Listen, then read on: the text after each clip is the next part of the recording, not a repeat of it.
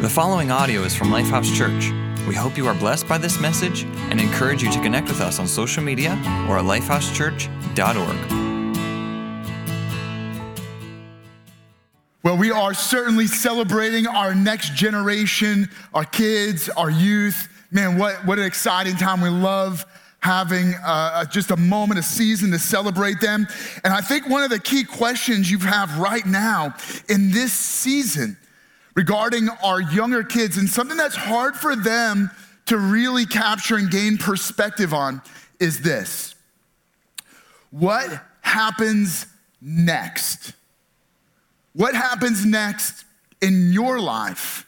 What's gonna happen next in our young people's life? And you know, the older you get, the more confident you become that you're gonna make it through whatever happens next, even if you don't know what happens next. But when you're young, you don't have the life experience to gain confidence that you're gonna make it through whatever's coming next. And so, you know, we all kind of sit there at the edge of our seat in suspense, wondering if someone's going to, to make it, right? Like, so if one of your kids, they're up to bat, you're like, are they gonna, are they gonna get the hit?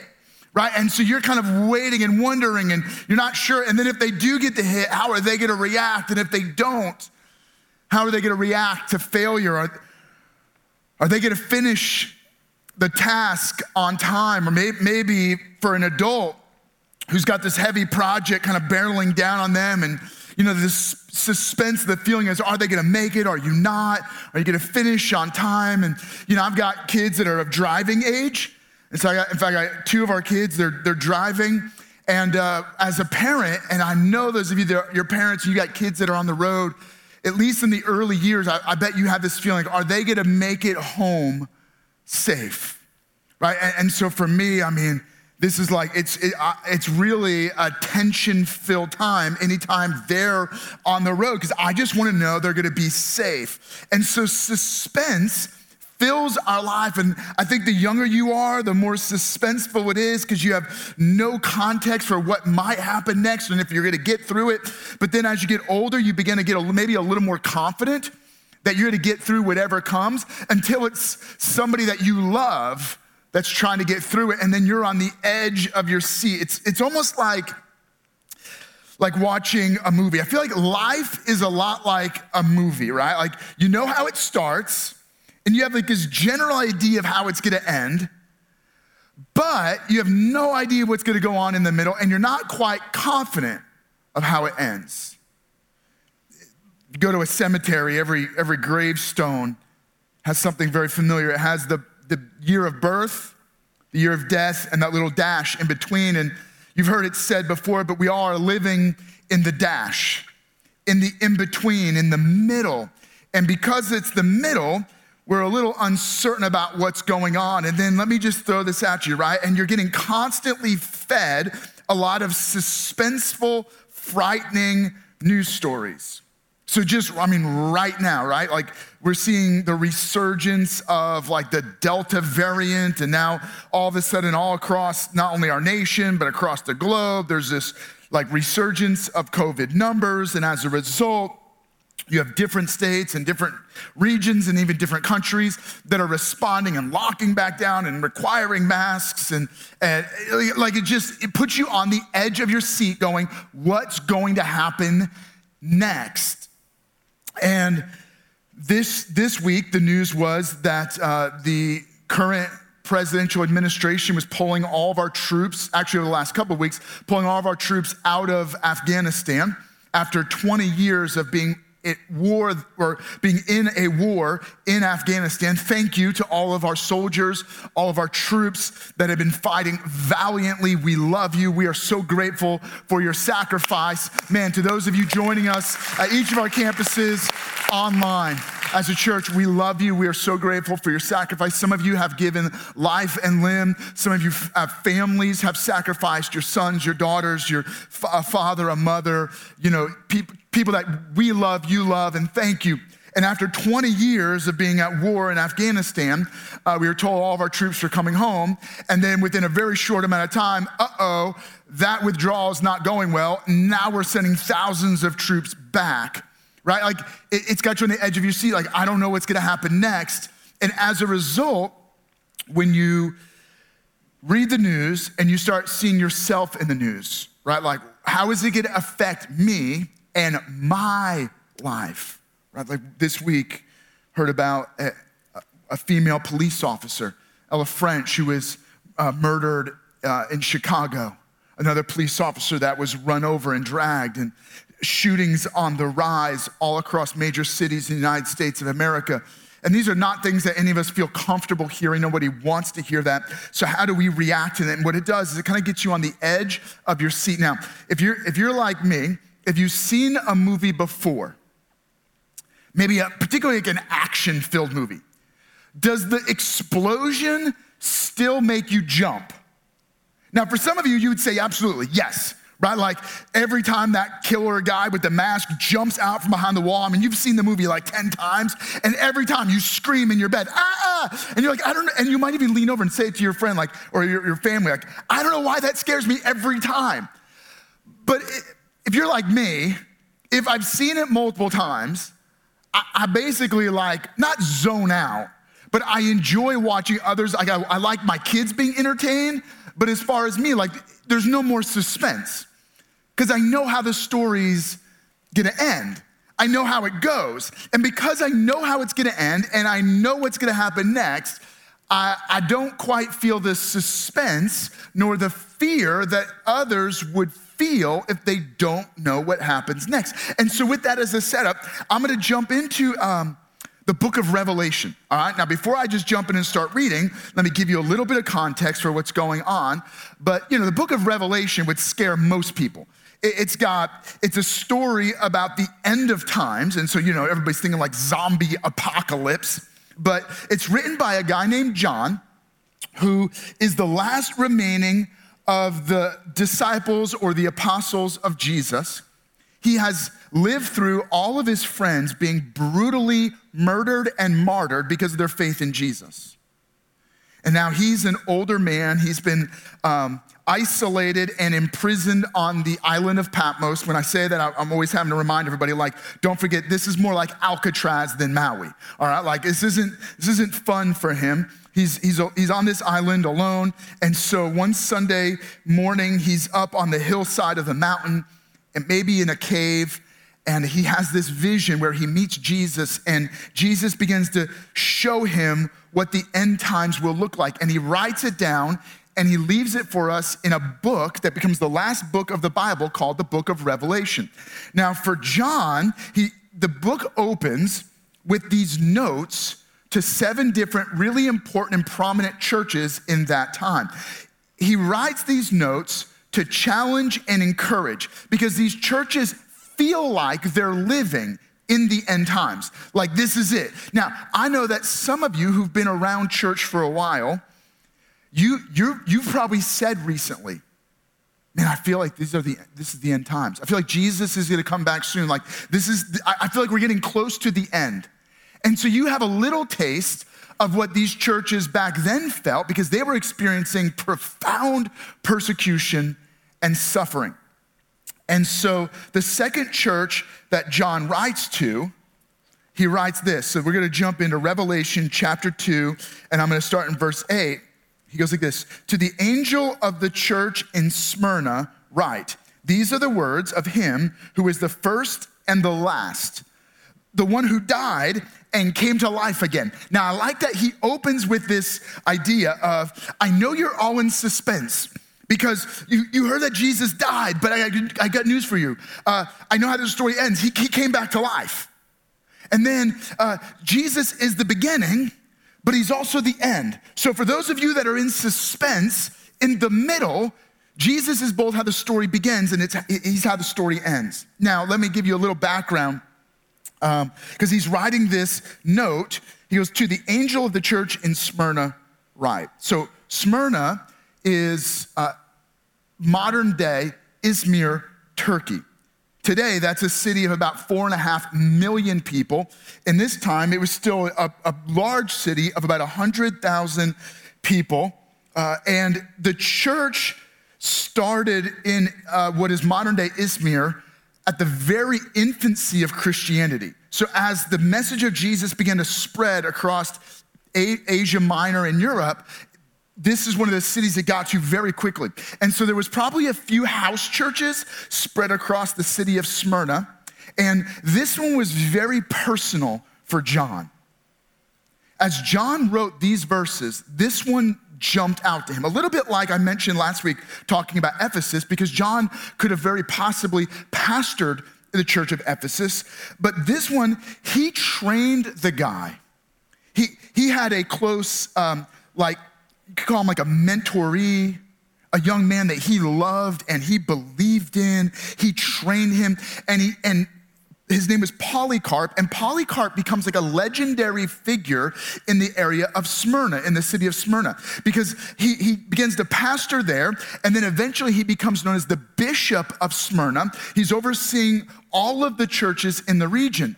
And, and Polycarp becomes this like leading figure in that era of church history where eventually now john did not live to see this. John knew that there was persecution in that time and that persecution continued for decades. I mean year after year decade after decade.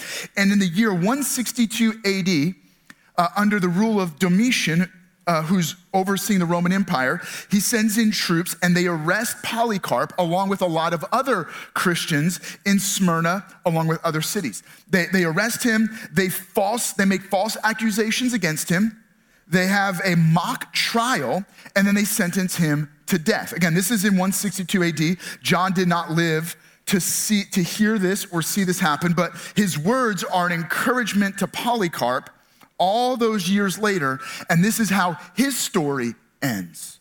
So Polycarp is arrested, tried, falsely accused, and sentenced to death. They bring him into the arena where all these thousands of people are gathered to watch his execution. They tie Polycarp to a, a post. They put wood all around him. They're going to burn him at the stake. And Domitian gives him one last opportunity of mercy, so long as he would just recant from his faith in Jesus. And loudly, with his arms tied to the post, he cries out and he says, 80 and six years have I served him, and he never once wronged me. How then shall I blaspheme my king who has saved me? And with that, Domitian had them light the fire. And as the fire began to burn, it, those of you that are familiar with other, other biblical stories, you, you might think of Shadrach, Meshach, and Abednego thrown into the fiery furnace. The fire didn't touch him. It didn't burn his clothes. He didn't have any smell of fire on him.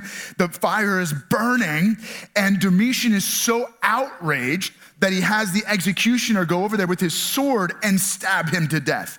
And yes, he, he died from stab wounds, not from the fire. And even though Polycarp died, his faith lived on.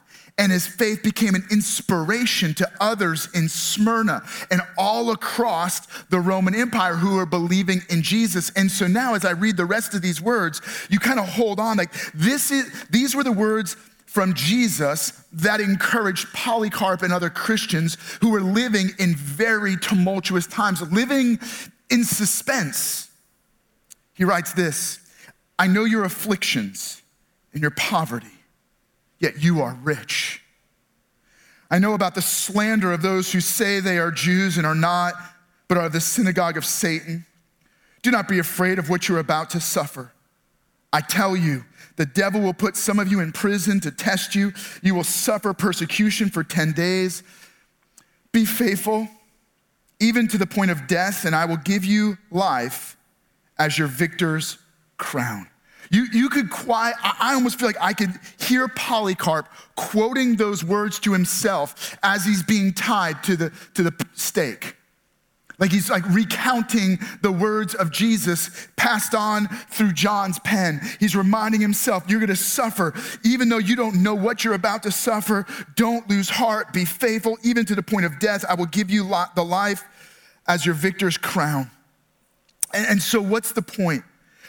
In fact, on a, on a, grander scale, why is the book of Revelation even in the Bible? A book about the end times, a book about how the world and time will end? Well, here it is. It's not just for the church of Smyrna or other churches in that time, it's for us today. And, and there are certainly key challenges from each of, the, of these notes to these churches that apply to us today.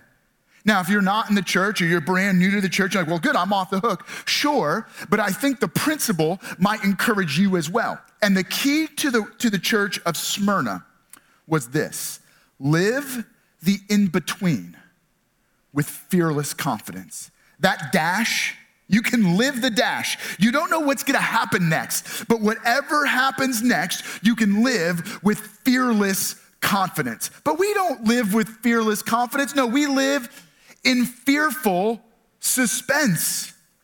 Why? Because we expect that it's going to go from bad to worse.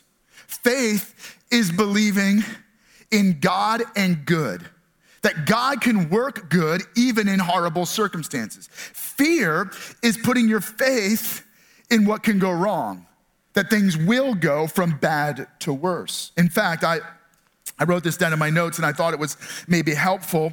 Uh, Prayer is, is putting words to your faith, interceding to a good God. Worry is the prayer of fear. Worry is the prayer of the unknown. When you're in suspense and you begin to worry, what you're doing is you're putting words to your fear.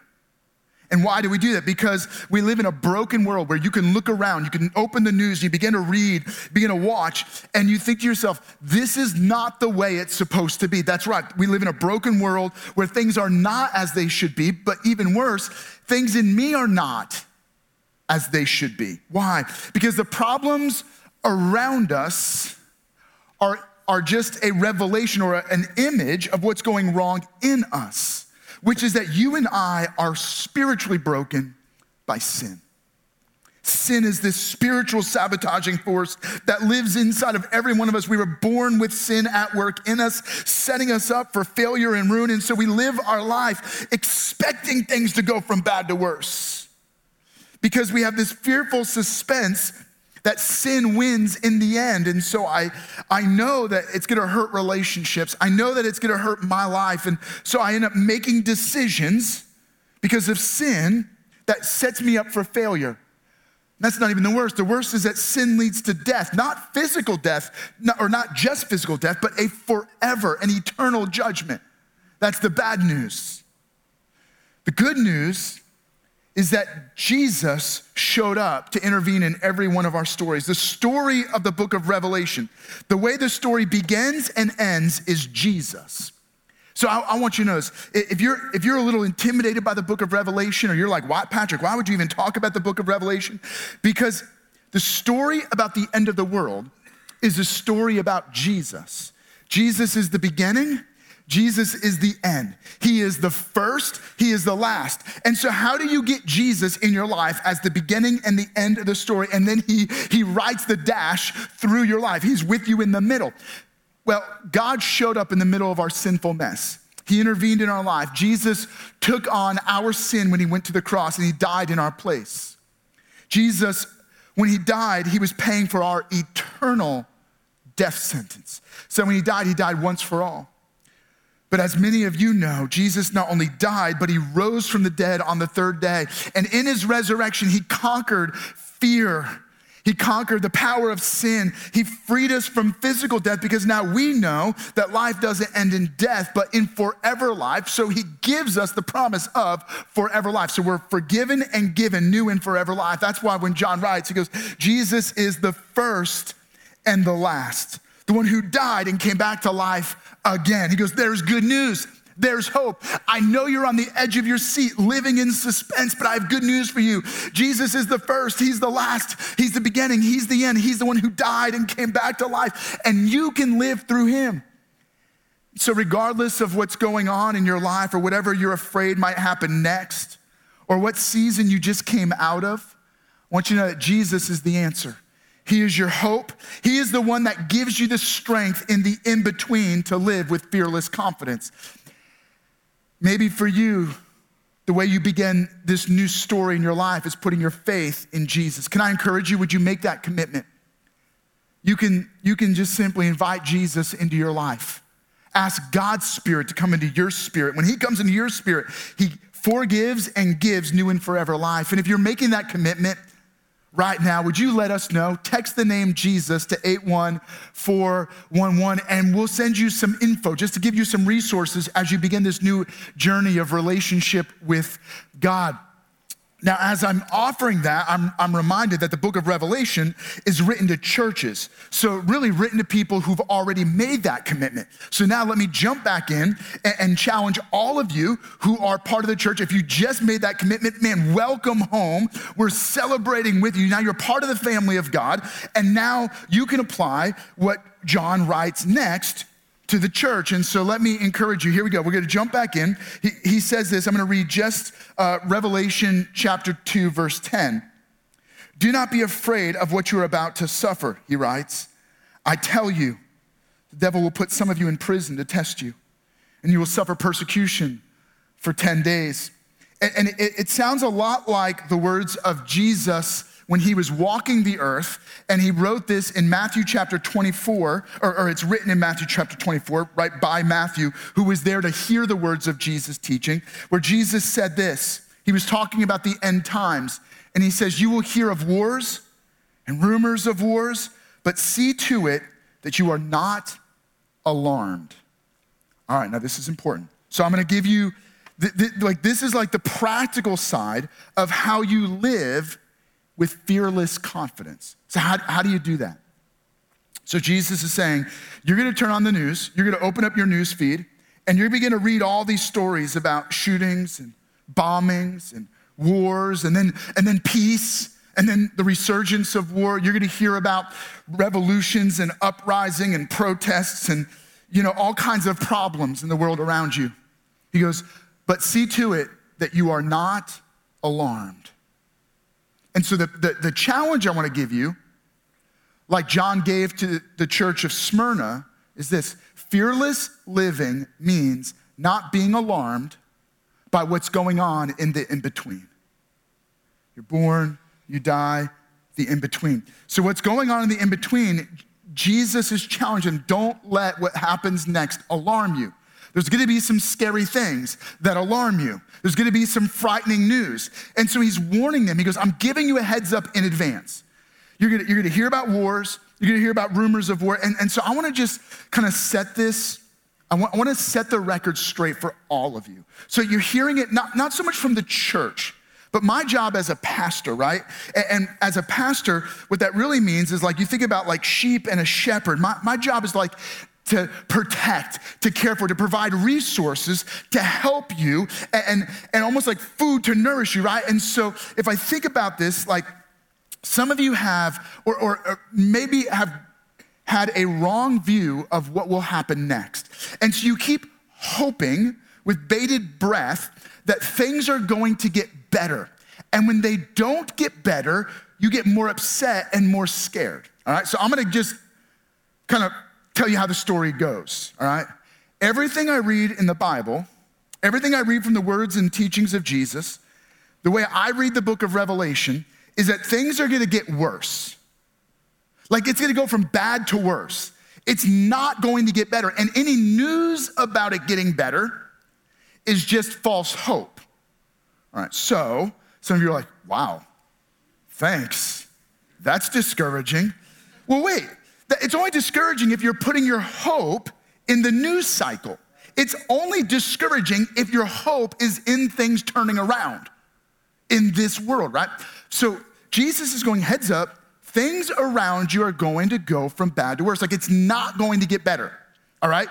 The world around you is gonna get more and more chaotic. There's gonna be more issues, more problems. There's going to be wars, there's gonna be persecution. So Jesus goes like this don't be alarmed when it happens. All right, so this is my little confession story. Um, our family went on vacation and we did we at one point we got a chance to go to a like a theme park where you can like get on roller coasters. And i i, I think i'm like a pretty adventurous kind of crazy person. And so i don't mind like pretty much my kids can talk me into doing just about anything. There are a few rides that when i've gotten on them i'm like whoa that wasn't even fun. But here here's the thing about me specifically And all my kids have a different attitude about roller coasters. In fact, this year, like my six year old, he went on a first roller coaster, the one that like went upside down. He loved it. You know, I was doing, I was sitting next to him, and the whole time I've got my arm. I mean, I'm white knuckled. I'm, I've grabbed the bar, and I'm doing everything I can, like a dad. I'm gonna hold him in. In case that thing comes off, I'm keeping him in on the loop, right? Like, of course it's ridiculous. The whole physics of this is horrible. Like, I'm not gonna keep him in. But in my mind, if he goes, if, if, if that thing breaks and he and it gets ready to pop out, I'm gonna keep that, I'm gonna keep my son in, right? So, but I do the same thing for me. So I get on roller coasters, and the ones I don't like are the lap bar ones. Because to me, like, that's not legit. Like, if it comes over my shoulder and they seatbelt that thing in and then they, they wrap rope around me, I'm good. Like, I totally relax. I'm like, this is so much fun. like, I'm the dude, my, my arms up if, if I'm on that ride. But the ones that, like, it even just, it just comes over you, but there's no, like, strap, here's what I do. This is, this is literally how my brain thinks. So you're going up the thing, and I'm like, oh, I'm gonna die. Like I'm the one, like you know, how, like they have like the little, they have like the little computer screen, and like all the things turn green. I'm like, yeah, mine's mine's red. It says green, but I know it's red.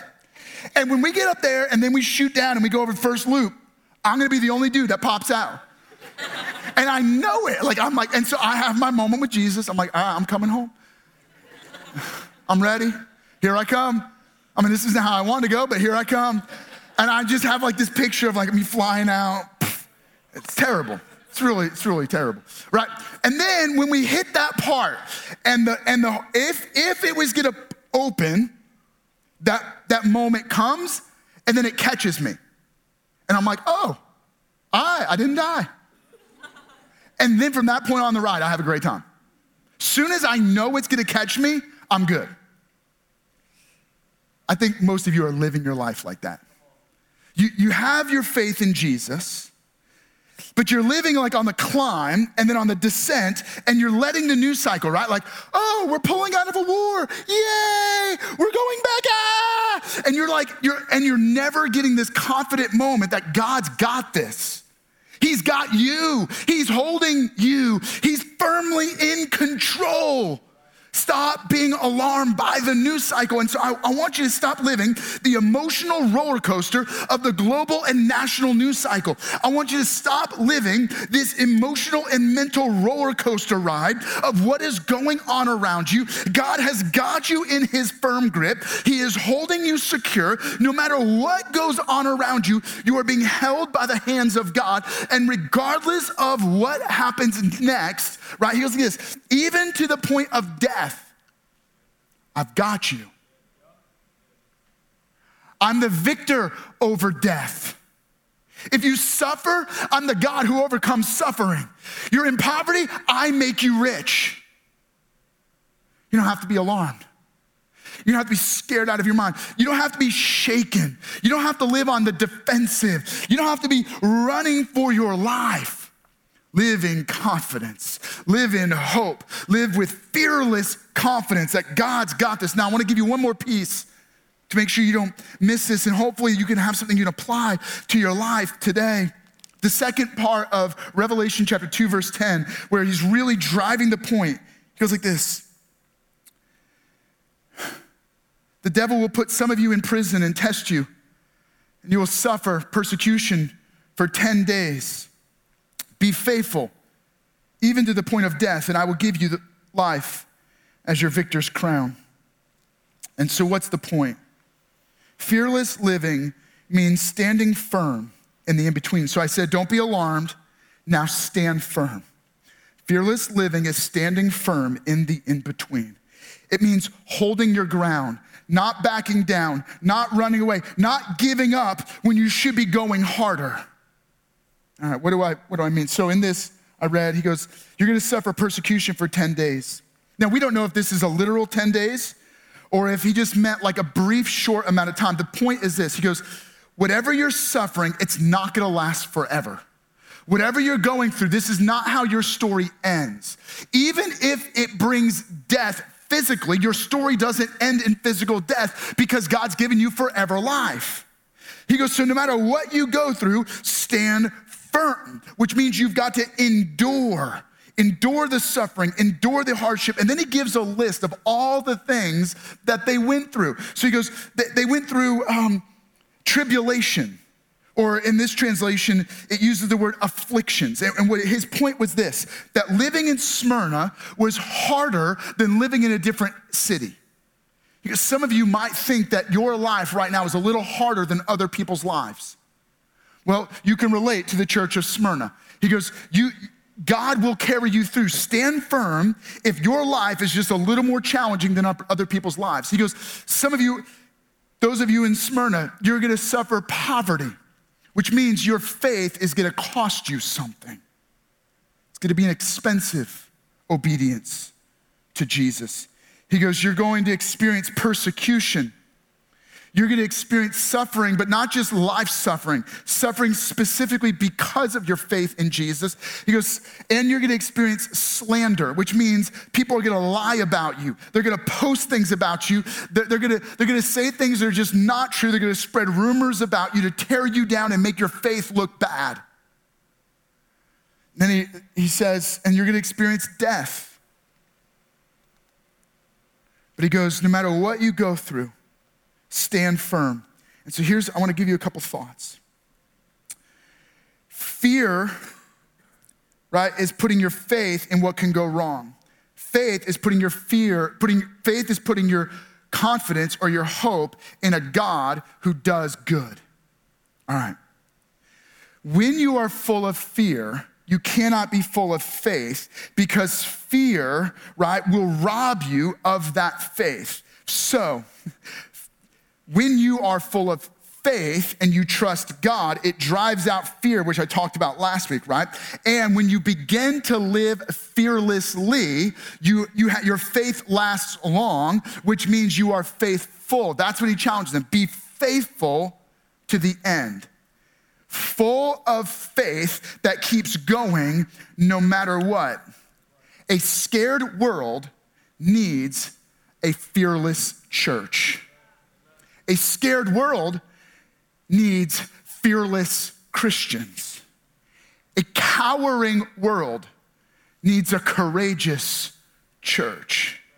A falling world needs a church that stands firm.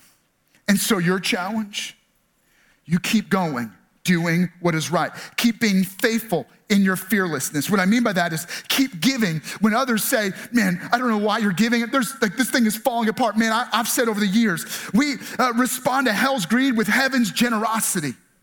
Man, when, when the whole thing, everybody's stealing and taking, I'm like, just keep giving. When others are being selfish, let's respond with selflessness. When others are looking out for themselves, let's serve.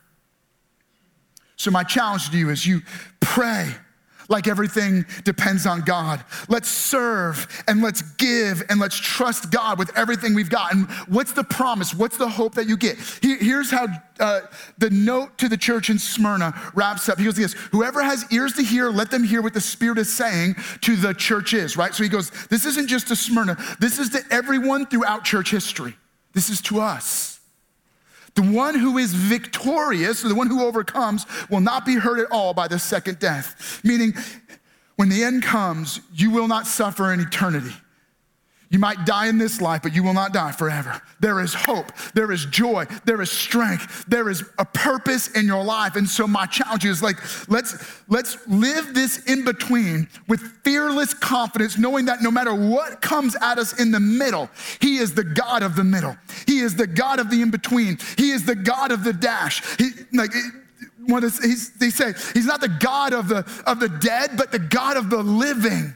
He's the God of the in between, and He will not only see you through, but He's giving you fearless confidence to live courageously for Him, to serve God, serve His church, serve others. That's the challenge from the church of Smyrna. And so I want to just take a moment and I want to encourage you. Can I pray over you?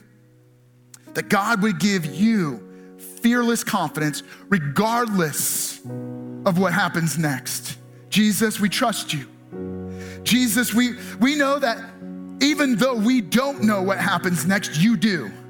And you're gonna see us through. We're on this crazy roller coaster ride and we don't know what turn is going to happen, but we know that you're holding us. And we know that a scared world needs a fearless church and fearless Christians. And so, God, would you make us fearless today? Not reckless, but fearless for you. In Jesus' name, amen. Thank you for listening to audio from Lifehouse Church. We believe that through Christ, life change happens here. So we invite you to connect with us further by visiting lifehousechurch.org.